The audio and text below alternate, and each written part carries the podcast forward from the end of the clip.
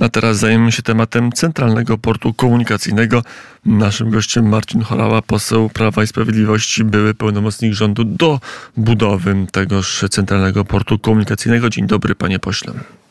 Dzień dobry panie redaktorze, dzień dobry państwu. E, pański następca chce przeprowadzić audyt, chce się dowiedzieć, czy warto, no a jeśli tak, to, to jak warto budować centralny port komunikacyjny, co zrobiono, co wydano, jak pan działał. Kłopot w tym, że nie może znaleźć firmy. Zrobił przetarg, a potem musiał go, czy musiał albo chciał uznać go za nieważny.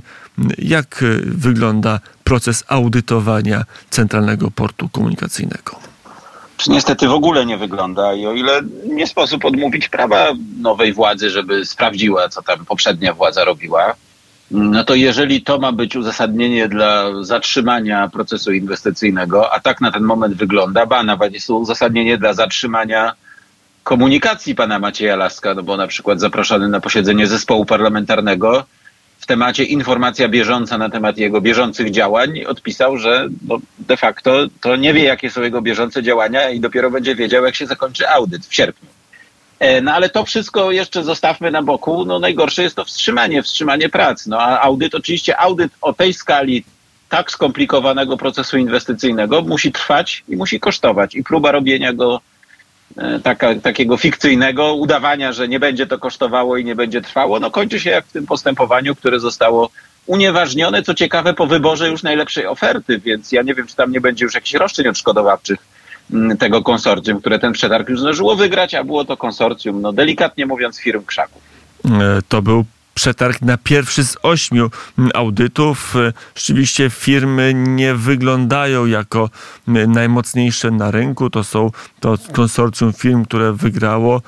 To są firmy, które zatrudniają od 20 do 1 pracownika, a a ich przychody czy, czy to, to są raczej mm, miliony niż dziesiątki milionów złotych. Niektóre mają straty i chyba żadna z tych e, firm na poważnie nie zajmowała się e, audytowaniem czy, czy pracami przy dużych lotniskach.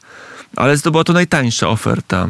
Co to mówi o, o tym postępowaniu i o działaniach pełnomocnika znaczy, Macieja Laska? Ona w ogóle to postępowanie zostało źle sparametryzowane, no bo ocena e, harmonogram, znaczy, a zaudytować harmonogram jest trudniej niż go y, napisać, bo jak ktoś pisze, no to siedzi w środku, wiele danych ma, że tak powiem, awista od ręki, audytor przychodzi z zewnątrz. Stworzenie harmonogramu inwestycji kolejowych i e, lotniskowych w CPK to była długoletnia praca, wspierana również przez firmę Jacobs, akurat w tym przypadku, renomowaną międzynarodową firmę audytorską. No i teraz, jeżeli to ma być w miesiąc za kilkaset tysięcy złotych sprawdzone, no to, to nikt poważny tego lecenia po prostu nie przyjmie, więc przyjmują ludzie niepoważni. Wspomniane konsorcjum na przykład przez komisję przetargową w kryterium kompetencji w zakresie inwestycji kolejowych zostało ocenione na zero. W przypadku inwestycji lotniskowych dostało jakieś punkty, chociaż też nie wiem dlaczego, no bo tam te kompetencje to było jeden z udziałowców był wiceprezesem Aeroklubu Polskiego, czyli latał awionetkami e, i był w zarządzie Sochaczewskiego Portu Lotniczego. Nie przesłyszeli się Państwo Sochaczewskiego Portu Lotniczego. Z całym szacunkiem dla tej pięknej miejscowości, port lotniczy w Sochaczewie to nawet nie jest mały jak na polskie warunki port lotniczy, tylko mikry. E, no a drugi ten pan, który inżynier taki, no być może, no tak jak ktoś napisał, że czasem od szaleństwa do geniuszu jest blisko, E, inżynier, który lansuje tezę, że na przykład terminale powinny być jak garaże i e, e, samoloty będą wlatywały, wjeżdżały do środka do terminali i tam pasażerowie będą na nie wchodzili. No nie wiem, być może jest niezrozumiałym geniuszem, ale to jak on, ktoś kiedyś zbuduje taki terminal, natomiast jak nikt nie zbuduje, to raczej pozostanie w kategoriach tych drugich osób trochę niespełna piątych klepek. E, natomiast no, pomysł, żeby właśnie, żeby pracę e, no, najlepszych polskich specjalistów wspieranych przez renomowane światowe firmy, bo współpracownikami CPK wspomniany Jacobs to jest na przykład EY, e, PWC, lotnisko w Winchonie, czwarte najlepsze lotnisko na świecie i tak dalej, Foster Partners, najlepsza światowa firma architektoniczna. No i teraz przyjdzie jakieś trzy jednoosobowe działalności gospodarcze z doświadczeniem ponownie z całym szacunkiem w porcie lotniczym Sochaczew i będzie z pozycji recenzenta oceniać, no to to jest jakiś absurd. Ten absurd został dostrzeżony i w związku z tym przetarg został unieważniony, w związku z czym mamy już kolejne opóźnienie w audycie. Mm, to jest rzeczywiście, mm, bo to każda taka decyzja, każde takie spowolnienie to jest potem oddalanie od, od, tego terminu, kiedy centralny port komunikacyjny mógłby działać o kolejne miesiące, a nawet lata mm, w, w, dalej w przyszłość, ale jeszcze zastanawiam się, co stało za, bo to kto wybierał? Maciej Lasek, kto był osobą, która podjęła decyzję, że to konsorcjum właśnie ma wykonać audyt? Znaczy, no, tą decyzję podjęła komisja przetargowa w ramach y, y, CPK, w ramach spółki CPK, no, której go, to prezesa, organy i osoby decyzyjne obsadził Maciej Lasek i której działalność on na bieżąco y, nadzoruje. No więc czy akurat on osobiście parametryzował ten przetarg? Pewnie nie, ale za to, że wytworzył w spółce takie warunki, w których tak się decyzje podejmuje i takie decyzje są podejmowane i osoby, które te decyzje podejmują, to już jest jego odpowiedzialność. Mm, powiedział pan poseł, że e, no, konkurs był rozstrzygnięty zdaniem e, ciała konkursowego, e, jury konkursowego wygrał najlepszy projekt, a jeżeli tak teraz się go unieważnia, to może to konsorcjum tych firm, nie największych, ale będzie chciało jednak za swój trud wystartu i za swoją wygraną jakieś odszkodowanie uzyskać to jest tak, że mamy y, takie środki wyrzucone kompletnie bez sensu w błoto w tej chwili? Oczywiście, że tak. Znaczy tych środków wyrzucanych w błoto jest dużo więcej, bo ten audyt, y, no jeżeli w ogóle ktoś poważny ma go robić, to on będzie kosztował i będzie kosztował grube y, miliony, które wydamy na sprawdzanie właściwie czego. No co innego, gdyby to dotyczyło na przykład, nie wiem, e, zasadności gospodarki finansowej, o powiedzmy, czy struktury zatrudnienia, no to są dwa czy trzy spośród tych audytów. Natomiast reszta audytów dotyczy no, istoty sprawy, czy w ogóle na przykład budować CPK. No tym problemem państwo polskie zajmowało się lata temu, zamówiło szereg ekspertyz, szereg opracowań, które kosztowały również rząd PO-PSL, na przykład studium wykonalności Centralnego Portu Lotniczego, które robiła renomowana firma PWC i kosztowało kilkanaście milionów złotych. No i teraz, jak rozumiem, pan Maciej Lasek chce wydać kolejne miliony złotych, żeby podważyć wyniki wydania tamtych milionów złotych no to, czy w ogóle CPK, o ile mówię, no to czy tam, nie wiem, czy krótko mówiąc, my tam nie nabroiliśmy czegoś, no to okej, okay, niech sprawdza, ma do tego prawo. Natomiast co do samej istoty potrzeby budowy CPK, to po pierwsze nie trzeba żadnych audytów robić, bo dane są powszechnie znane i ogólnodostępne. Po drugie, tą decyzję państwo polskie podjęło już wiele lat temu. Ona ma umocowanie w ustawie, w szeregu uchwał rządowych. No więc Maciej Lasek, robiący audyt, czy budować CPK jako pełnomocnik do spraw CPK, no to to jest trochę, nie wiem, jakby komendant policji robił audyt, czy stosować kodeks ruchu drogowego. No on jest od tego, żeby go stosować i go realizować, a nie wydawać miliony na sprawdzanie, czy aby on powinien obowiązywać, czy nie powinien. A tych audytów, jak powiedziałem, ma być więcej, bo to był przetarg tylko na pierwszy z ośmiu audytów, czyli ta procedura będzie y, i długa, i kosztowna. To może o to chodzi. No, pewnie tak jest. E, niestety e, wszystko wskazuje na to, no, no, jakby po czynach ich poznacie, bo warstwa komunikacyjna jest tutaj powiedzmy zagmatwana. E, raz tak, raz inaczej, to nawet był kiedyś taki wpis w internecie, a ty, którym Maciejem Laskiem dzisiaj jesteś? No bo Maciej Lasek dzisiaj nie buduje, jutro buduje, a trzeciego dnia dementuje to, co powiedział przez dwa poprzednie dni. Natomiast no, w warstwie czynów no, mamy kolejne opóźnienia. Znaczy ten proces dostał, ma zaciągnięty hamulec ręczny, to powoduje wykładnicze narastanie opóźnień, bo ten harmonogram, e, który przewidywał otwarcie w roku 28, był naprawdę bardzo ambitny i taki bardzo wyśrubowany i to była taka precyzyjnie zapla zaplanowana maszyna, gdzie tam kolejne zębatki na siebie nachodziły. I teraz jak ktoś włoży nawet w jedną zębatkę kij i ją unieruchomi, to natychmiast się sypie cały mechanizm. Już teraz 28 jest absolutnie niemożliwy. 29 to jest najszybszy taki rok realnie możliwy, przy założeniu, że od tej pory już wszystko wyszło pełną parą i jeszcze przy odrobinie szczęścia. Przy braku tego szczęścia to powiedzmy 30. No natomiast te działania będą powodowały, że za chwilę to będzie 31, 32, 33 Ale i pan... ta proroctwo Macieja Laska będzie samospełniającą się przepowiednią. Bo Maciej Lasek powiedział, że nie da się tak szybko wbudować portu, więc jak rozumiem, on jest dobrym ekspertem, bo przewidział, że, że się nie uda wybudować w roku 28, 29 czy 2030.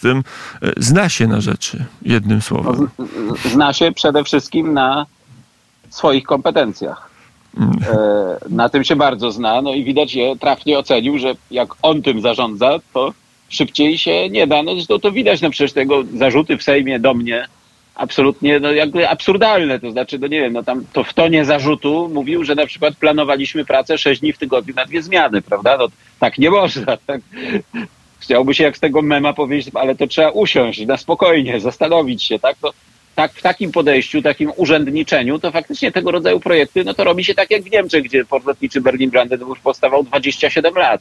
E, no my chcieliśmy jednak pokazać i, i pokazywaliśmy do momentu, kiedy mieliśmy na to wpływ, że naprawdę Polska może lepiej, może szybciej jest krajem, który nie jest w niczym gorszy nie tylko od Niemiec, ale nawet od Singapuru, Korei Południowej czy Japonii.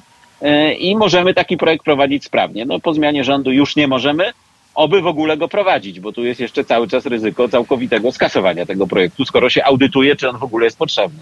Mm, panie pośle, panie ministrze, naszym gościem Marcin Chorała, to jeszcze dopytam pana posła o mm, kwestię związaną z zespołem, bo tam był zespół mm, skompletowany wczoraj.